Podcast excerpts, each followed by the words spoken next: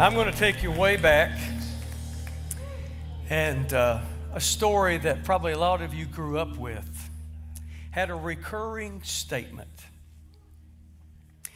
The statement was this: the sky is falling. Several of you recognize that. I could tell there was a few, maybe, that's never heard the story that goes along with this statement. It goes back to a little character by the name of Chicken Little. Chicken Little was in the barnyard and uh, just minding its own business when an acorn came down and hit Chicken Little right in the head. The sky's falling. The story goes on to where other friends uh, got involved in the story, and the Chicken Little was telling all of them the sky is falling. Went to Turkey Lurkey, Foxy Loxy, and Hen Pen, Duck Luck. The story just continued. The sky is falling. The sky is falling. The sky is falling. This story has been told over and over and over and over and over and over. Matter of fact, when you research it, you find out they really don't know where it started and how many different continents it's been on and how it formed and who shared what. And we all know how a story gets exaggerated when you're trying to, you remember the end of the story, and so you just start embellishing it the way that you think it ought to go. And so there's all kind of versions of it, but it keeps coming back with the statement, the sky is falling. It is the belief in that there is imminent danger. And there is a moral that goes along no matter how the version is told, and that is to have courage. I want you to stand with me as we read God's Word together. Second Peter chapter three. I'm going to read verses three through seven. If your Bible has headings, you'll notice at the beginning of chapter three, it says the day of the Lord will come. At verse three, knowing this, first of all, that scoffers will come in the last days with scoffing, following their own sinful desires. They will say, where is the promise of this coming? For ever since the fathers fell asleep, all things are continuing as they were from the beginning of creation. Verse five, notice, for they deliberately overlook this fact, that the heavens existed long ago, and the earth was formed out of water and through water by the word of God, and that by means of this world that had existed, it was deluged with water and it perished. But by the same word, the heavens and earth that now exist are stored up for fire, being kept until the day of judgment and destruction of the ungodly. Lord, let your word speak to us once again. For we do know there's still a voice crying, there's imminent danger ahead. Help us to have courage in this hour. In Jesus' name we pray. Amen. God bless you. Turn around to somebody just before you're seated. If you don't know them, give your name to them. Find out their name. Give a word of encouragement.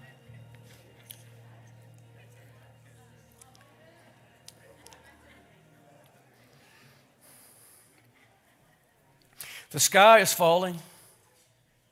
Have you heard? Jim, the sky is falling. Anita, the, the sky is falling. David, the sky is falling. Kathy, the sky is falling. Susan, the sky is falling.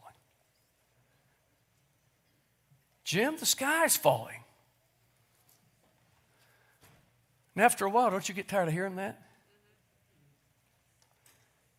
I can remember as a youth pastor many years ago, serving here, I took a group of about one hundred teenagers into Atlanta to a Y M C A for the night, locked them in.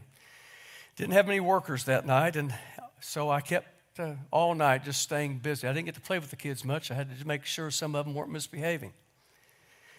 It was an old Y, and it had multiple rooms, too many rooms. I came up to a room, and there was about fifteen teenagers in there, and they really didn't want to see my presence. And I got the time to talk to them. So I'm glad you've kind of sequestered yourself here. I want to talk to you. And I started sharing things about the Lord with them. Many of them admitted they had never heard anything about God or His Word. And finally, I said, well, let me just, I want, I'm going to go on, and I'm going to ask you to leave the room and get out here and play with some of the others. And of course, they rolled their eyes at me. And I said, but I want you to know something about me. I want you to know that I do love you. And I want you to have a good time. But I am a believer in the Word of God. And I do believe that Jesus is the Son of God. And He came to this earth. And He left after His suffering, death, resurrection. But I believe He's coming again. And when I did that, one of the kids spoke up. Had all the answers to life at age fourteen. And said, oh, I'll never forget this. Oh, they've been saying that since the twenties.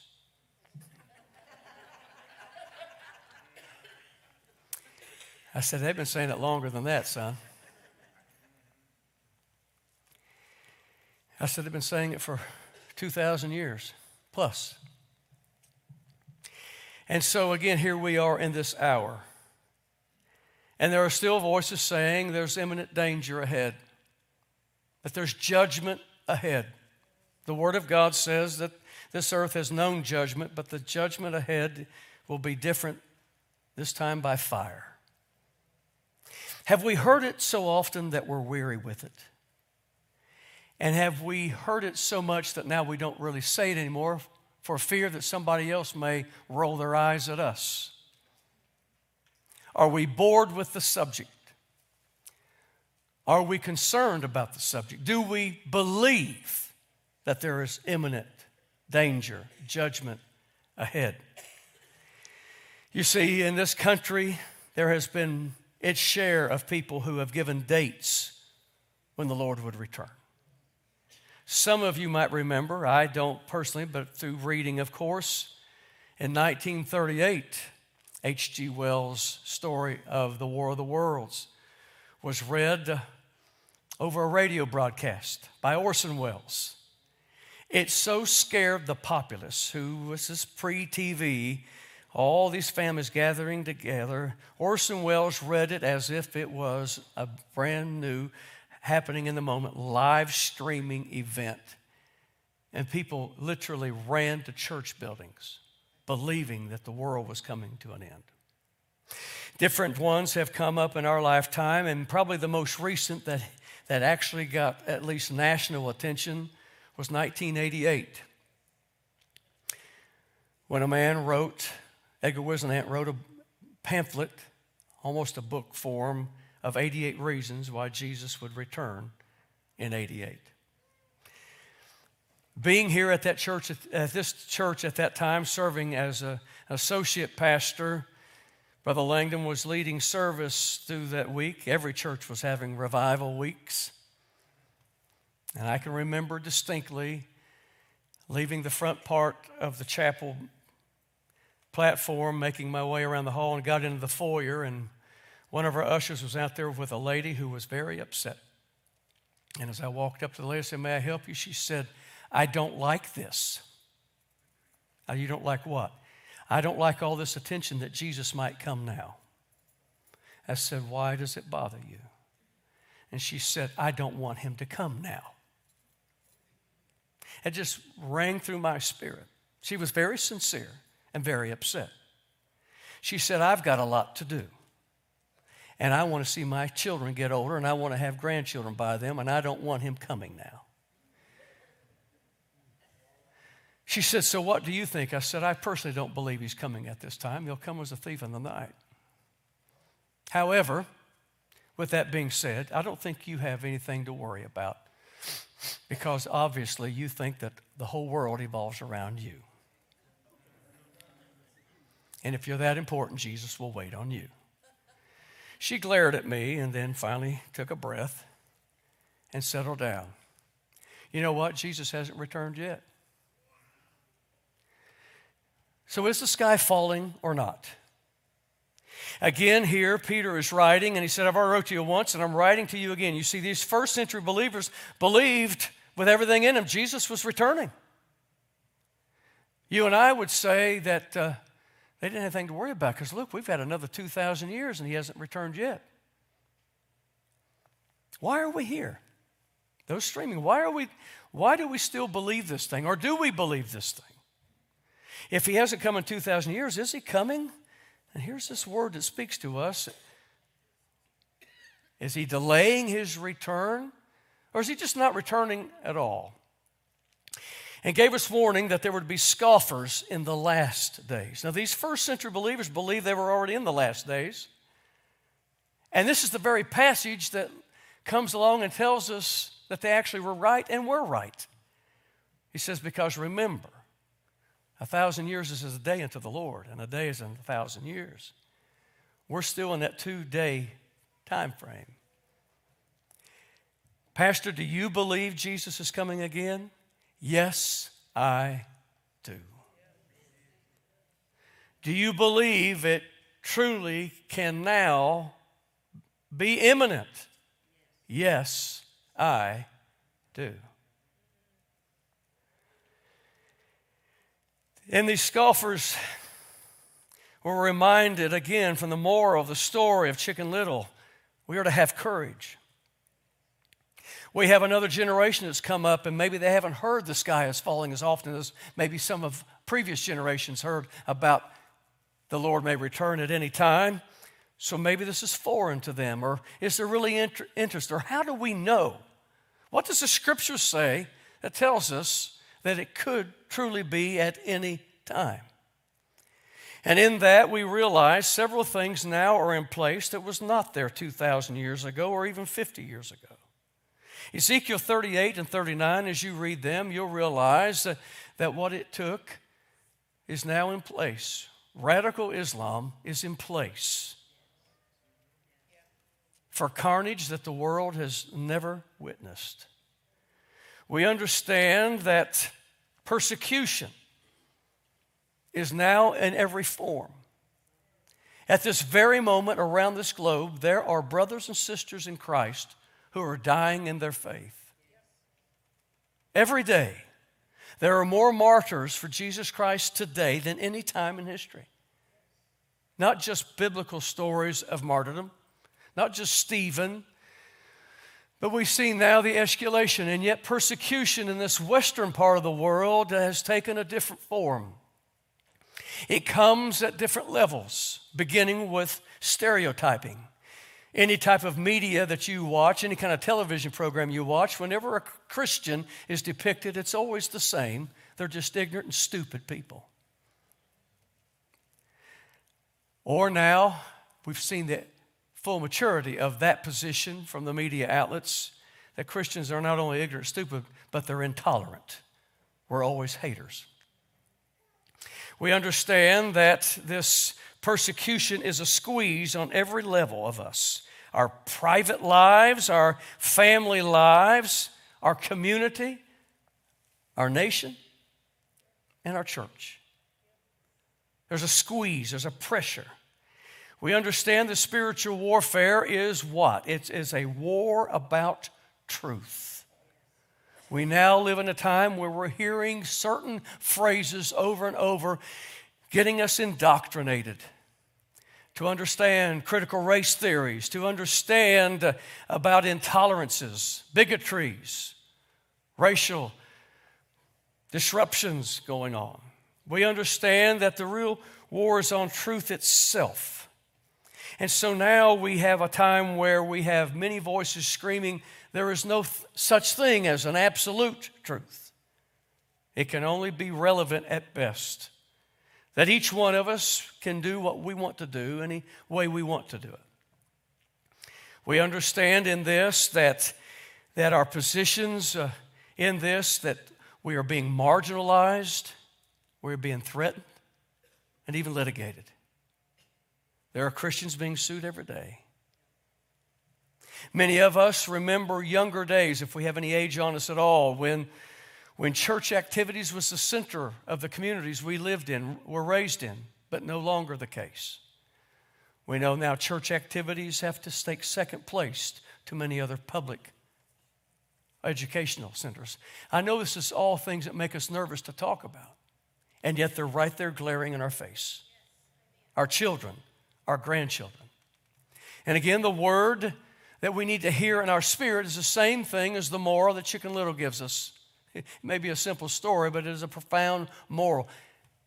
Remain encouraged.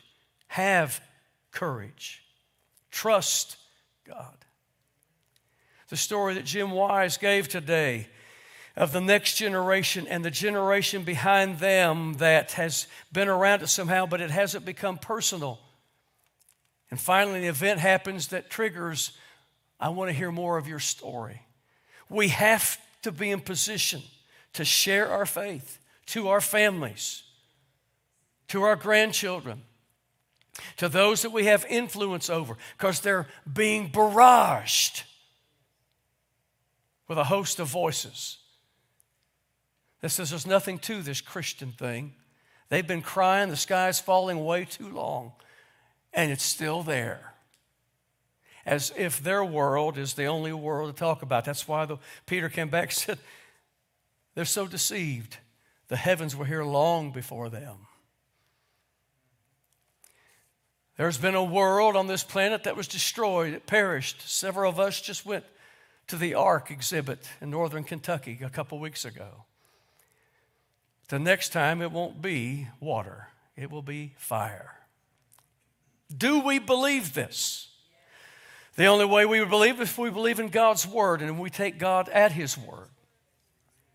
Again, we go on different levels, the threats, the intimidation, the litigation, the spiritual warfare against truth. What does the word of God tell us? That when we put on the armor of God, among the other things we put on, when it pertains to truth, we are to put on the belt of truth. And I love the King James wording here. Gird yourself up. Can I use a more contemporary expression? Buckle up, buddy.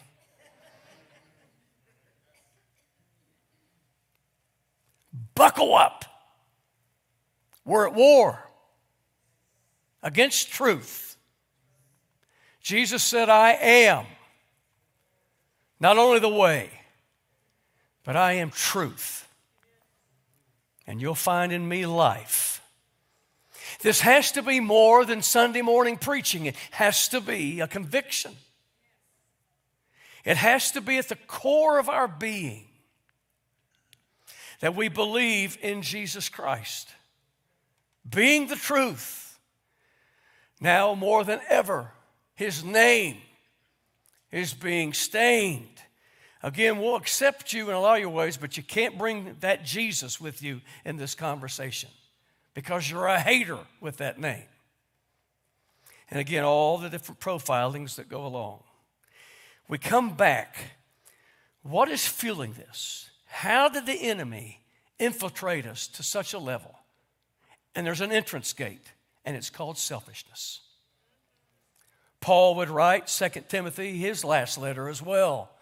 And he's writing to a young pastor. And he said, in the latter times, there will be times filled with peril, filled with problems, filled with struggle, filled with anguish. But notice the beginning of the list. People will be lovers of self. And from that springboard, the other things materialize. When a person becomes so preoccupied with self, everything else becomes skewed. Everything else becomes blurred. This is why it's easy to get involved in hatred, in bigotries, because it's all about me. How does it affect me? This preoccupation with self that leads into materialism. We got to check ourselves. It's one thing to know we're blessed of the Lord and able to receive things in life and have life abundantly and enjoy life. But materialism can be also become something that we're preoccupied with. And we measure ourselves by our toys. We measure ourselves by our things. We measure ourselves by we have more than somebody else. It will consume an individual. Jesus had a word for it. He called it mammon. He said you can't love God and mammon at the same time. You're going to love one or the other. It is impossible to love both. You can have mammon around as long as you love God, but whenever you are preoccupied with mammon, you'll lose sight of your Lord. This materialism continues. It's, it's a preoccupation on that which is material over that which is spiritual. And we have to check ourselves. Do, do I have adequate time of feeding my spirit? Do I have adequate time to converse with somebody else that encourages me in my walk with the Lord? The next thing that I found is actually a superstition, and yet it may also be a reality. We're not sure. But in covens of witches, we know that many things are read backwards. That is a fact. We know that many ceremonies are done backward to the Christian position. One of these p- beliefs, possibly, and it does make sense, is that they're trained to pray the Lord's Prayer in reverse, which means the first thing we pray about is give us our daily bread, and the last thing we pray about is your will be done. It is the reversal of priorities. If, in fact, that is something that they're trained to do, you see what happens to an individual, that by the time you get to, oh, by the way, your will be done, we're so mesmerized and so preoccupied by that which we want now. Give me my daily bread. You see how subtle it is, where we can get so consumed in the now that we forget that which has eternal ramifications. Thy name be honored and thy will be done. I'll get around to that. It is the reversal of priorities. And what about immorality? Matthew chapter twenty-four, verse thirty-seven, the words of the Lord himself says, the latter days shall be likened unto the days of Noah. They were eating, drinking, giving in marriage, just doing life, just partying. Had signs around them. Those of us, again, and others have got, been to the Ark exhibit. Can you imagine for anywhere from seventy years to one hundred twenty years, a long time, hearing just that reminder, there's something about to happen. The sky is going to fall. I wish them people would quit making noise over there. What in the world are they building over there? Why are they doing all this? The Bible says until it was too late, they were eating and drinking, giving in marriage, preoccupied with the present and not looking to the future. We get tired of hearing the sky is falling. Nothing's changed. It's the same as it's always been until it wasn't. This is what the Bible describes in Genesis chapter six, verse five. The wickedness of man was so great upon the earth that the intent and the thoughts of the hearts was on evil continually. Is the sky falling? Do we look at our hour and say there has been an escalation in immorality? Are we concerned what our children are listening to and hearing and being influenced to be involved in? Are we concerned about our grandchildren? What about the young families that are planning on having children together? I can remember my mother, who's been gone for five years now. She just looked at me one day, knowing that I was a pastor. She said, you need to instruct all your families not to have any more children. I would not want to raise children in this hour. From her older eyes at that time of what she knew as a young woman raising her children compared to what families face today, it alarmed her. Again, does she have a right to feel that way? The problem we have today is everything that, from our culture is screaming everything's about feelings. Feelings. You see, we grasp at what feels good instead of that which is good. It feels good. and it'll sweep you right in. The selfishness just leading us into these things that we, we didn't know. Brother Langdon, Sister Langdon have preached for years what sin would do. It'll keep you longer than you ever planned on staying. It'll cost you more than you ever planned on spending. With selfishness, what it finally leads to is higher divi- divorce rates, teen suicides, higher crime. The leading cause of death, when you study it, are self-inflicted due to tobacco, alcohol, drugs, obesity, sexual transmitted disease. It feels good. I'll grasp it. Instead of it, but is it good? I know it's quiet in the house because we're all there. We feel the squeeze. We feel the pressure. I don't want to deal with that. Just give me, give me a moment. I, just let me relax, and yet the pressure's there. The sky's falling. I don't want to hear it. Tell me that God is love. Don't tell me that He's a God of judgment. If you use that word from your pulpit, Pastor, you're going to be labeled. You'll be a hater. You'll be intolerant. But are we going to preach truth from His Word? Or are we going to feel the pressure of the squeeze? It says, well, we'll deal with it later. That's what they thought so long ago until it was too late. We're living in alarming times. Secular hu- humanism teaching us it's all about self. It is the removal of theism. It's the removal of God from our thoughts. And the thoughts are now inverted to self. What do I get out of it?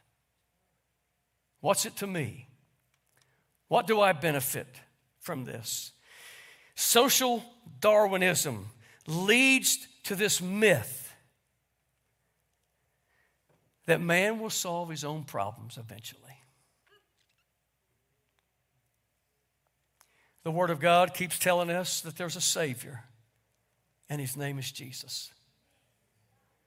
And the reason He paid the ultimate price is because we cannot save ourselves. There are times, as Jim Wise told in his story, he was at the bottom with his last grasp of any oxygen, couldn't rescue himself. There are those times when God will reach down into the miry clay and give us extended hand to rescue us from that slimy pit of sin, where sin had seduced us long enough. Now we were powerless to it, and we couldn't save ourselves. You see, there's something about this gospel.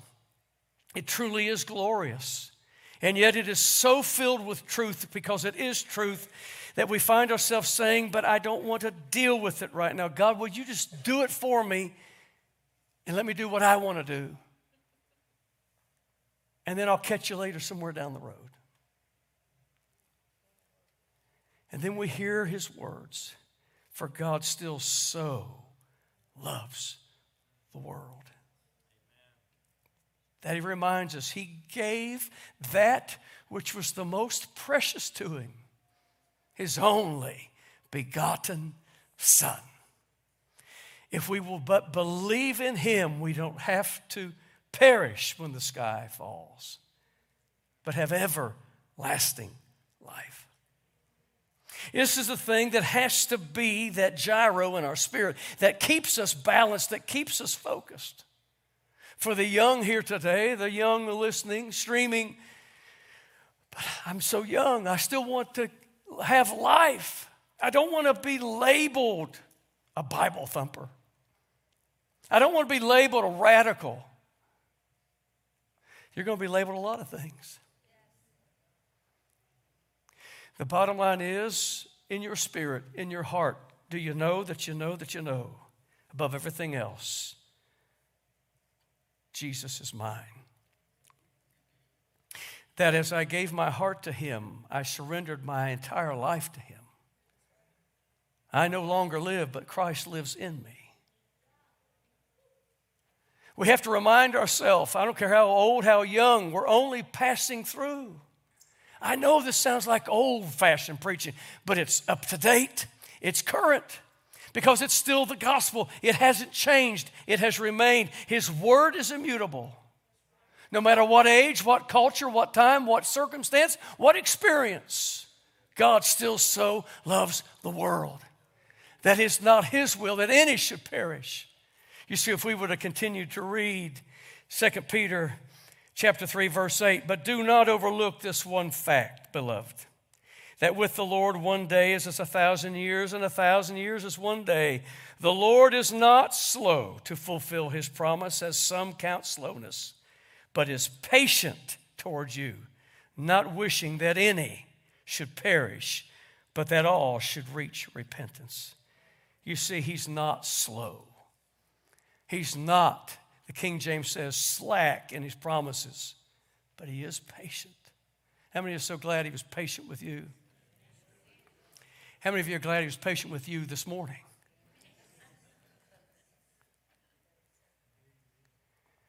Judgment is coming. The sky, first of all, won't fall. It's going to open up, and it's going to take a lot of us out of here. But the sky will fall in judgment. You see, I carry a great responsibility standing behind a pulpit, preaching the gospel of Jesus Christ. I will be measured and judged according to that which I've been obedient to and disobedient to. This thing is kind of mixed because at one side of us, I don't like to hear fearful, frightful judgment things. And yet, that isn't the whole story, is it?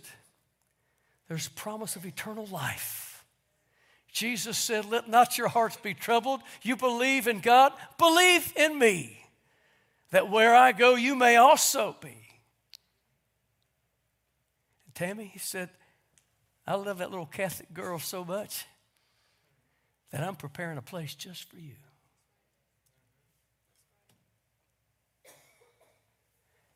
Would you stand with me today?